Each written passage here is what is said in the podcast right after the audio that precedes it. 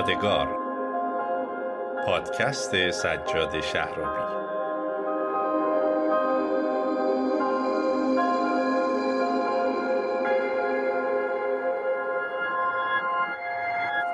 آقایون خانم ها دخترها پسرها سلام. وقتتون بخیر. به اپیزود دوازدهم پادکست یادگار. خیلی خوش اومدید. توی این اپیزود می‌خوایم در مورد عدم استقلال قوه قضاییه یا دخالت مستقیم نهادهای امنیتی در احکام و جرائم مربوط به زندانیان سیاسی صحبت کنیم. بله شاید به نظر برسه که تیتر موضوع خیلی طولانیه اما ماهیتش خیلی ساده است اینه که قوه قضاییه به عنوان یکی از قوای سگانه و مستقل در تصمیماتی که برای جرائم مربوط به زندانیان سیاسی می‌گیره هیچ گونه استقلالی نداره و نهادهای امنیتی مثل وزارت اطلاعات و سپاه تصمیم گیرندگان اصلی هستند. با توجه به اینکه این موضوع خیلی تخصصیه و خب یه بحث کاملا حقوقیه من ترجیح دادم از دو تا حقوقدان به عنوان مهمان در برنامهمون استفاده کنیم برای همین نکاتی که خودم اشاره می‌کنم عموما نکات غیر تخصصیه. نکات تخصصی و دوستان حقوقدانم میگن. حالا چی شد که ما به این موضوع رسیدیم؟ در مورد پرونده خودم بود. خب روز 13 اردیبهشت 1402 که من با حمله ماموران امنیتی به منزل پدرم بازداشت شدم واقعا تا چند ساعت اول نمیفهمیدم چه اتفاقی داره میفته تا اینکه رفتم دادسرا. رفتیم همین دادسرای اوین دادسرای شهید مقدس تهران که جنب زندان اوینه بعد دیدم که خب هیچ گونه دلایل و مدارکی جناب بازپرس شعبه دوم آقای محمود حاجی مرادی نداره برای متهم کردن من یا حتی برای تفهیم اتهام من. هر چقدر ازش میپرسیدم میگفتش که اطلاعات طبقه بندی شده است. من نمی‌تونم چیزی به شما بگم ولی باید بازداشتت کنم. اونجا خب یه مقدار همه چی به نظرم عجیب میومد تا چند روزی که گذشت و بعدتر که وارد زندان شدم فهمیدم خب این تلاش نهادهای امنیتی برای کشیدن ترمز ایران وایره و خب به این نتیجه رسیدن که خواهر من شیما شهرابی که سردبیرشه از خانوادهش شروع کنیم. تا اون روز واقعا با وجود اینکه موارد مشابه فراوونی شنیده بودم ولی فکر نمی کردم که اینقدر در یک بیقانونی محض بشه یه سری تصمیماتی رو اجرا کرد. بعدتر در دادگاه هم همین اتفاق افتاد. منتها نکتهش رو ببینید. بازپرس در کیفرخواستی که برای من صادر کرده بود از عنوان مجرمانه اجتماع و تبانی برای برهم زدن امنیت داخلی و خارجی کشور استفاده کرده بود که این عنوان مجرمانه حبس از دو سال تا پنج سال داره. مونتا بر حسب اینکه در همین مرحله بازپرسی که مرحله جمعآوری اطلاعات و تحقیقات مقدماتی نتونسته بودن هیچ اطلاعاتی به دست بیارن. قاضی اموزاد که اتفاقا قاضی خوشنامی نیست و قاضی شعبه 28 دادگاه انقلاب تهران و میگن که الگوش ابوالقاسم سلواتی قاضی شعبه 15 همون دادگاهه انقدر دلایل و مدارک کم بود که برای من اتهام اجتماع و تبانی رو رد کرد. و به اتهام تبلیغ علیه نظام که اتهام کوچکتریه برای من ده ماه حبس تعیین کرد. همه اینها نتیجه تلاش های نهاد امنیتی به اسم وزارت اطلاعات که به این نتیجه رسیده که یک رسانه فارسی زبان به اسم ایران وایر علیه منافع ما داره فعالیت های زیادی می‌کنه. ما که دستمون بهش نمی‌رسه زورمونم نمی‌رسه پس بیایم از روش کثیفی مثل گروگانگیری یکی از اعضای خانواده یکی از مدیرانش استفاده بکنیم که بتونیم ترمز اینا رو بکشیم.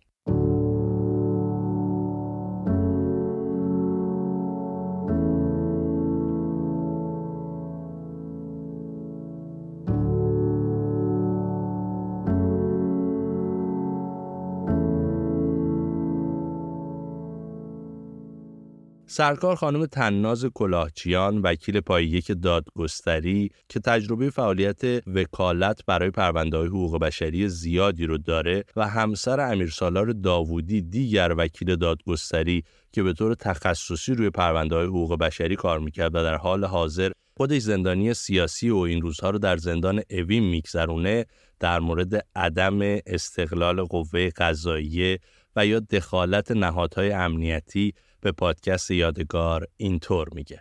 در خصوص سوالی که مطرح کردین ابتداعا باید در خصوص قانون اساسی صحبت کرد. یعنی قانون اساسی به عنوان قانون مادر که سرمنشه تصویب بقیه قوانین شناخته شده که در خود قانون اساسی در اصل 57 تفکیک قوا رو به رسمیت شناخته. در واقع قوای مجریه مقننه و قضاییه رو از هم تفکیک کرده و برای هر کدوم وظایفی رو برشمرده. بعد در اصول بعدی هر کدوم از وظایف این قوا رو باز به تفکیک بیان کرده که در خصوص قوه قضاییه اصول 156 تا 174 قانون اساسی آمده وظایف مربوط به قوه قضاییه استقلال قضات و اینکه هیچ ارتباطی نباید در خصوص رسیدگی و همچنین در خصوص رأی و تنظیم رأی احکامی که صادر میشه و بدون دخالت سایر قوا و همچنین سایر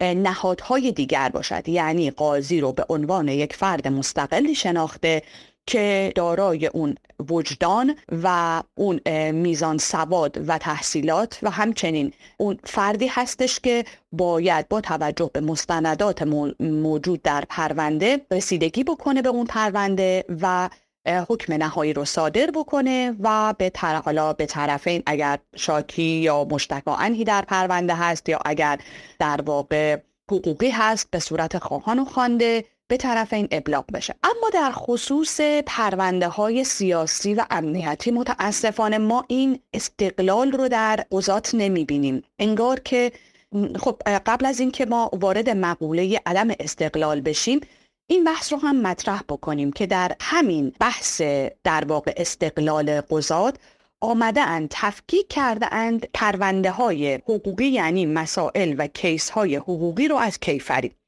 به صورتی که در واقع پروسه و نحوه رسیدگی به پرونده های حقوقی به صورت کاملا مجزا در دادگاه های حقوقی انجام میشه.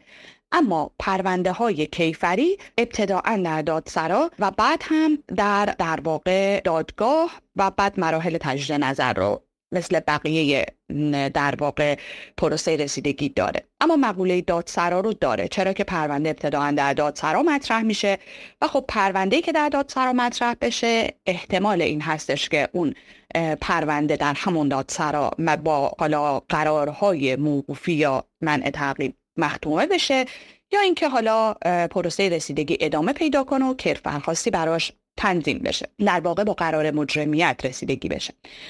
اما پرونده های امنیتی در واقع شاخه ای از پرونده های کیفری است. چرا که قانون جزایی یعنی قانون مجازات اسلامی و قانون آیین دادرسی کیفری قاعدتا باید برش حکم فرما باشه. یعنی جرمنگاری که شده در قانون مجازات اسلامی است و نحوه رسیدگی از پروسه دادسرا نحوه رسیدگی در دادگاه و همچنین اجرای احکامش هم در آین دادرسی کیفری مطرح شده. متاسفانه در دادسرای امنیت در دادگاه انقلاب و حتی در تجدید نظر دادگاه انقلاب ما متاسفانه با مقوله خودسری در, در دادرسی مواجه هستیم. یعنی حتی مقوله مربوط به رسیدگی و پروسه رسیدگی هم مطابق قانون اتفاق نمیافته. ما حتی بعضا به مزاح میگیم گویی که دادسرای امنیت از ابتدایی که پرونده برای فردی باز میشه تا این اینکه پرونده تمام بشه حالا یا با اجرای حکم یا با جزای نقدی یا با سایر مجازات ها پرونده مختومه بشه انگار که قاضی ام از دادسرا یعنی دادیار و بازپرس و قضات دادگاه انقلاب هیچ نقشی در این پرونده ندارند و گویی هیچ آین دادرسی بر این پرونده ها حکم فرما نیست. گویی که دادسرای امنیت برای خودش دادرسی ویژه ای داره و نانوشته هستش این دادرسی ویژه و حتی نحوه رسیدگی هم بهش انگار متفاوت هست. این عدم استقلال رو ما متاسفانه هم در پروسه دادسرا و هم در مقوله دادگاه. بینیم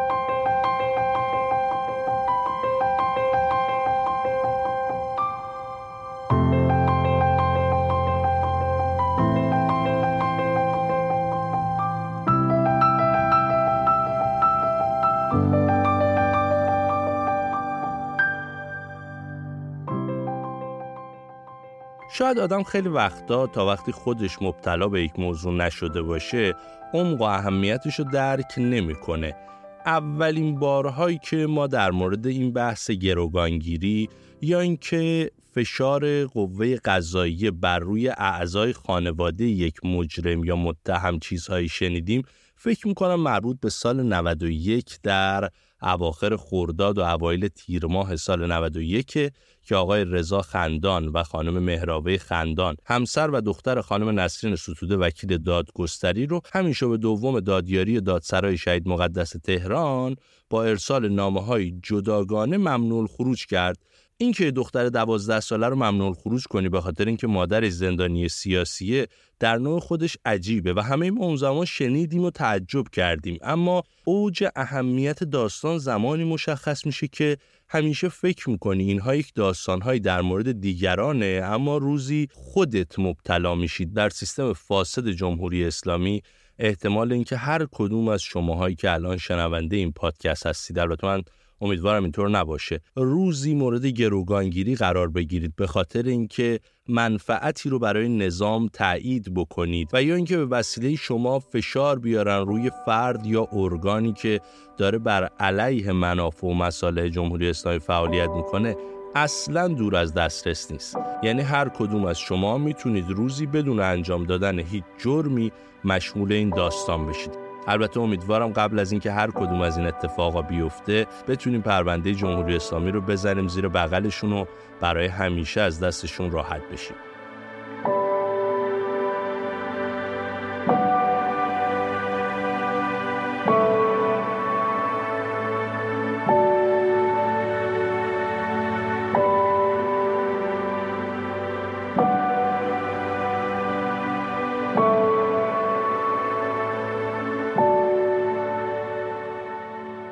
محمد اولیای فرد وکیل دادگستری و عضو اتحادیه بین المللی وکلا که اتفاقا مدتی رو هم زمانی که در ایران بود به جرم تبلیغ علیه نظام در زندان گذرونده و سابقه زندانی بودن رو هم داره در مورد عدم استقلال قوه قضاییه و دخالت نهادهای امنیتی به پادکست یادگار اینطور میگه. در مورد نفوذ نهادهای امنیتی در دستگاه قضایی و احاطه و تسلط مامورین امنیتی بر قضات دادگستری و نقش مامورین امنیتی در آرای صادرت طرف قضات خب ابتدا باید ببینیم که نهادهای امنیتی و مامورین امنیتی چه جایگاه قانونی دارند و ماهیت قانونی اونها چه هستش. اگر بخوایم در مورد ماهیت و جایگاه حقوقی نهادهای امنیتی صحبت بکنیم باید بگیم که طبق قانون آیندازی کیفری نهادهای امنیتی زابطین دادگستری محسوب میشن. خب زابطین دادگستری هم به طور کلی بازوی اجرایی دستگاه قضایی هستند تعریفی که در قانون آمده برای ضابطین دادگستری هستش که ضابطین دادگستری معمولینی هستند که تحت نظر دادستان و تحت آموزش دادستان چند وظیفه خیلی مهم رو دارن.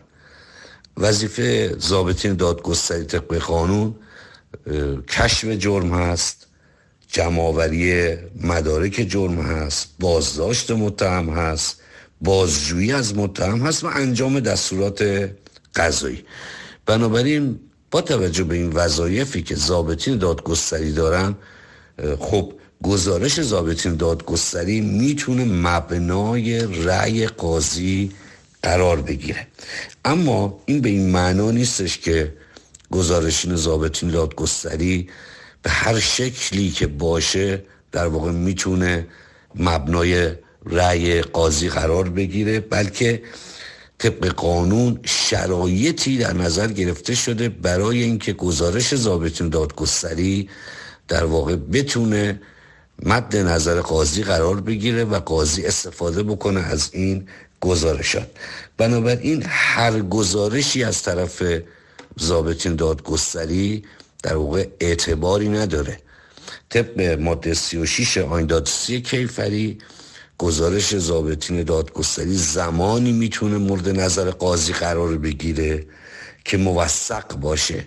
یعنی چی؟ یعنی اینکه طبق مقررات تهیه تنظیم شده باشه و همچنین برخلاف اوضاع احوال قضیه نباشه. به طور مثال یعنی گزارش ضابطی جوری نباشه که مخالف مدارکی که هستش که تو پرونده باشه. با این دو شرط می‌تونیم این نتیجه رو بگیریم که اولا هر گزارشی از طرف ضابطین دادگستری نمی‌تونه مد نظر قاضی قرار بگیره و اعتبار نداره بلکه گزارش اعتبار داره که شرط قانونی رو داشته باشه. اگر گزارش ضابطین دادگستری شرط قانونی نداشته باشه قاضی این اختیار رو داره که این گزارشات رو رد بکنه و بهش توجه نکنه. و ثانیا گزارش معمولین در واقع ضابطین دادگستری اگرچه دقیق و موثق هم باشه دلیل محسوب نمیشه. بلکه یک اماره قانونیه که در کنار دلایل دیگه باعث محکومیت متهم می‌تونه بشه. بنابراین صرف گزارش ضابطین بدون ارائه دلایل نمی‌تونه باعث محکومیت متهم بشه.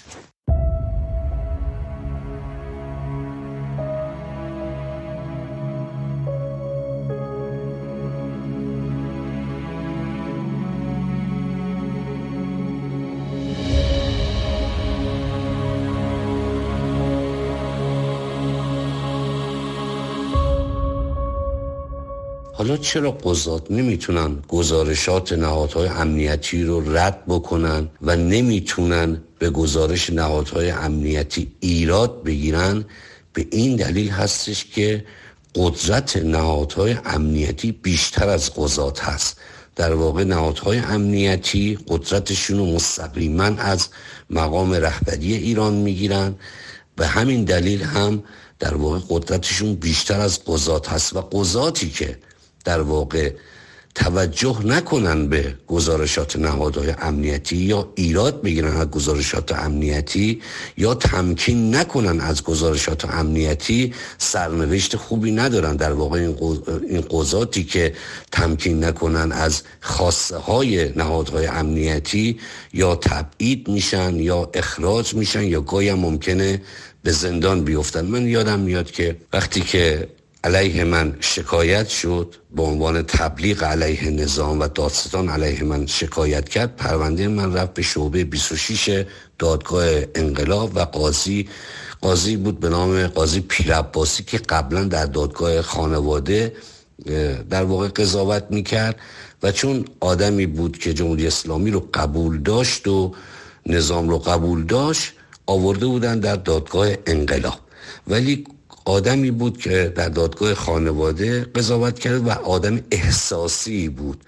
چندین جلسه که من رو محاکمه کرد یک رابطه در دوستی بین ما در واقع ایجاد شد و علا رقمی که منو محکوم کرد منو به زندان انداخت. وقتی که من از زندان آزاد شدم یه روزی که کارم افتاده بود به شب 26 قاضی پیر عباسی و منو دعوت کرد به دفتر خودش. و در رو بست و خصوصی به من با هم صحبت کردیم و به من گفتش که من از ته دل راضی به محکوم کردن تو نبودم. من از ته دل نسبت به احکام بعضی از احکام اعدامی که میدم واقعا راضی نیستم و در نهایت مجبور هستم که در واقع طبق گزارشات نهادهای امنیتی این آرا رو بدم. بنابراین بخشی از این قضات که این آرای اعدام مربوط نهاد مربوط به متامین سیاسی یا امنیتی رو میدن یا متامین سیاسی و امنیتی رو به زندان میندازن بخشیشون مجبور هستن که در واقع اطاعت بکنن از گزارشات نهادهای امنیتی. من حتی از چند نفر شنیدم که همین قاضی پیرباسی که براتون تعریف کردم در مورد حکم اعدامی هم که برای غلام رضا خسروی از اعضای سازمان مجاهدین خلق داده بود هم در این مورد ناراحت بود و می‌گفت این حکم رو به اجبار و اصرار نیروهای امنیتی داده. البته خب بیشتر قضات دادگاه انقلاب چنین روحیه‌ای ندارن مثل قاضی سلواتی مثل قاضی مقیسه. اینها کاسه داخته از آش هستن و بیچون و چرا و با میل و رضایت قلبی گزارشات نهادهای امنیتی رو توجه می‌کنن و قبول می‌کنن. من یادم میاد که یه روزی رفته بودم شبه 28 که قاضیش قاضی مقیسه بود. و می‌خواستم یک لایحه‌ای رو ثبتش بکنم. قاضی مقیسه داشت یک پرونده و ورق می‌زد می‌خوند و همزمان تلفن صحبت می‌کرد و حواسش نبود که من اونجا وایستادم دارم میبینمش. وقتی داشت تلفن صحبت می‌کرد به اون شخصی که پشت تلفن بود داشت میگفتش که بله قربان حتما فرمایشات شما رو انجام میدم ما سرباز نظام هستیم اتفاقا من دارم همین پرونده که شما راجبی صحبت می‌کنید رو دارم مطالعه می‌کنم و مطمئنا اوامر شما رو اجرا می‌کنم. این رو داشت پشت تلفن می‌گفت.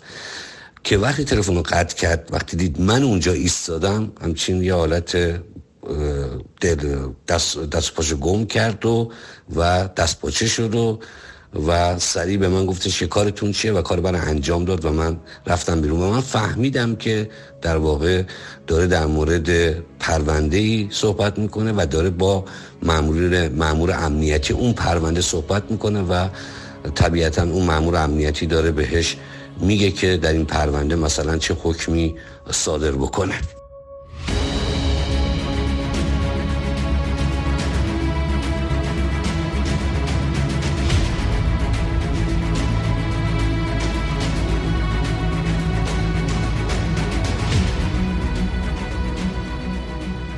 مورد دیگه که بعد از تجربه خودم در مورد دخالت نهادهای امنیتی به طور واضح دیدم در مورد خانم فریبا بلوچ فعال حقوق زنان که در لندن زندگی می‌کنه و پسرشون هنگام بازگشت از لندن در تهران به همراه برادرشون دستگیر میشن. شاید اگر بخوان دلیل اصلی جرم انتصابی این دستگیری و بازداشت رو اعلام کنند شاید باید اینو بگن که رابطه نسبی مستقیم و درجه یک با کسی دارید که بر علیه منافع ما صحبت می‌کنه. و این میزان حقارت در نوع خودش واقعا عجیبه. موارد مشابه دیگه در این زمینه فراوونه. بخش دوم صحبت های محمد اولیای فرد در مورد عدم استقلال قوه قضاییه و دخالت نهادهای امنیتی رو به اتفاق بشنویم. البته من نقش و تاثیر نهادهای امنیتی بر آرای قضات رو به مدل دیگه هم متوجه شدم. یعنی هنگامی که بازداشت ها امنیتی بوده اما پرونده به دادگاه عمومی رفته و به دادگاه انقلاب نرفته و هیچ توصیه ای از نظر نهادهای امنیتی در پرونده نشده. من دیدم قاضی های دادگاه عمومی آرای خفیفتر و حتی تبرئه هم دادن. دانشجویی بود که توسط نهادهای امنیتی بازداشت شده بود موکل من بود اما پروندهش رو فرستاده بودن به دادگاه عمومی. و قاضی منو خواست رفتیم صحبت کردیم و گفت هی فکر این جوون که دانشجو هستش من بندازم این زندان. بنابراین مجازاتش رو کرد جزای نقدی. در حالی که این پرونده اگر در دادگاه انقلاب بود طبیعتا این دانشجو حکم سنگینی می‌گیره بنا به توصیه مامورین امنیتی. بنابراین هر جا که توصیه نهادهای امنیتی نبوده حکم هم خفیفتر بوده. البته تمام موارد قانونی که توضیح دادم در مورد پرونده های سیاسی و امنیتی فقط روی کاغذ هست. و قوانین در مورد پرونده سیاسی و امنیتی اجرا نمیشه. به این دلیل که در پرونده های سیاسی و امنیتی زابطین دادگستری نهادهای امنیتی هستند در واقع این معمولین امنیتی هستند که در پرونده های سیاسی و امنیتی نقش ضابط دادگستری رو دارن و اتفاقا مشکل از همینجا شروع میشه که قضات نمی‌تونن گزارش نهادهای امنیتی رو رد بکنن نمی‌تونن به گزارش معمولین امنیتی ایراد بگیرن و مجبور هستن که بدون چور و چرا این گزارشات رو قبول بکنن و طبق این گزارشات رأی بدن.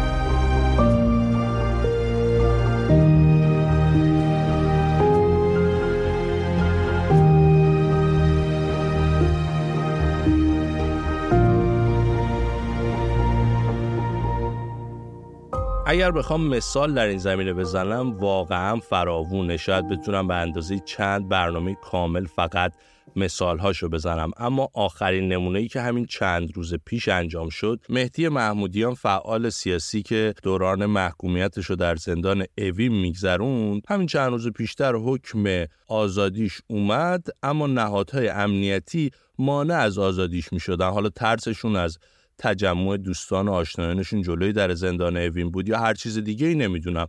در نهایت بعد از سه روز با کلی صحبت و مذاکره مهدی محمودیان آزاد شد.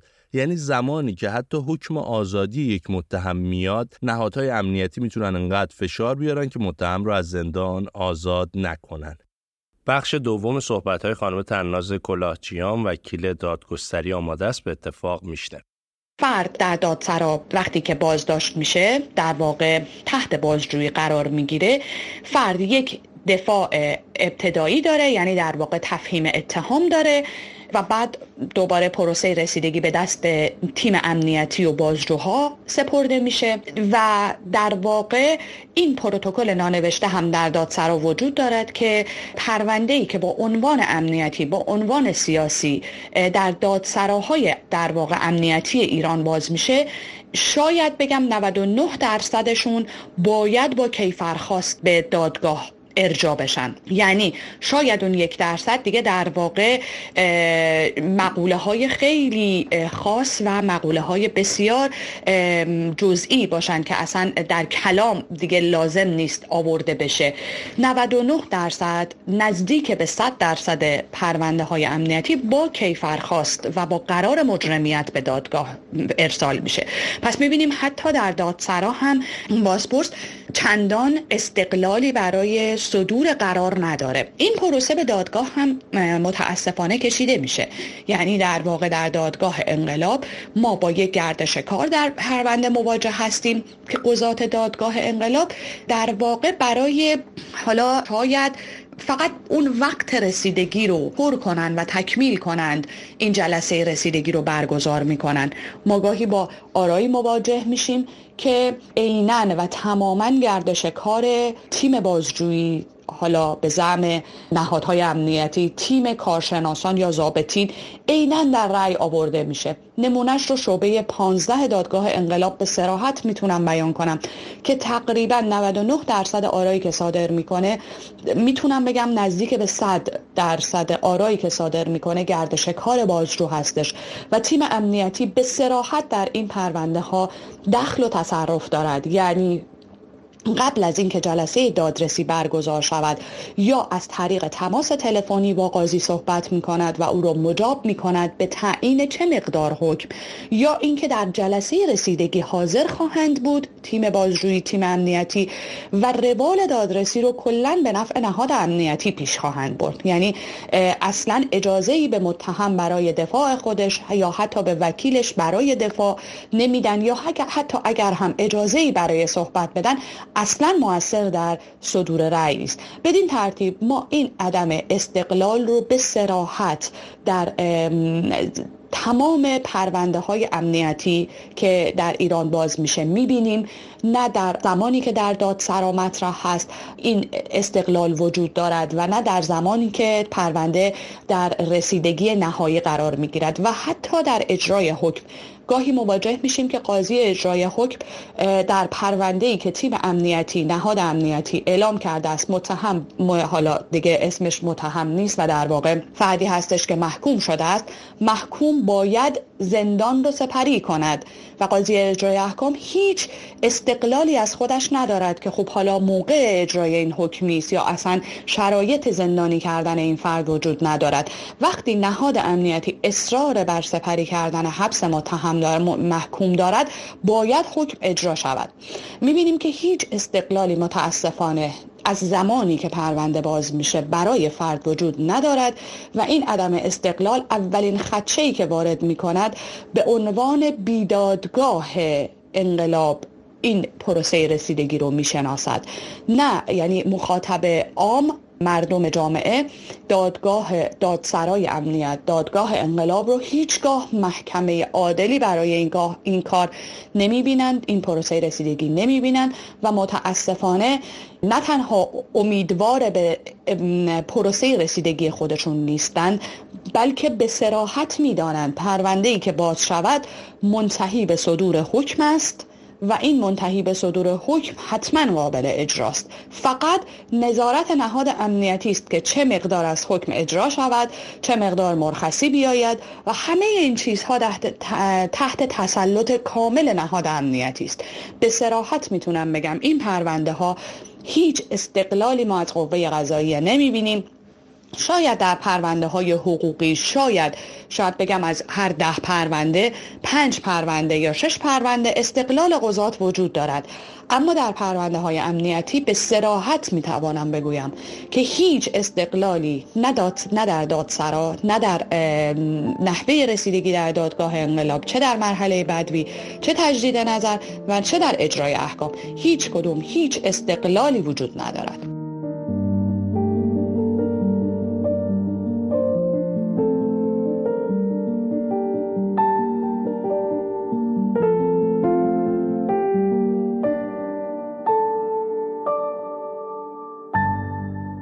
نکته تأکیدی بگم من در پادکست یادگار سعی می‌کنم به نکاتی اشاره کنم که همه زندانیا رو شامل میشه. اما بحث امروزمون به طور ویژه در مورد زندانیان سیاسیه. شما هم اگر خودتون یا اطرافیانتون تجربه ای از زندان و به عنوان زندانی سیاسی رو داشتید و شنیده ها و یا دیده های از عدم استقلال قوه قضایی و دخالت نهادهای امنیتی در رفتار با زندانیان سیاسی در شکل جرم های اونها دیدید حتما در کامنت های شبکه های اجتماعی با ما شریک بشید.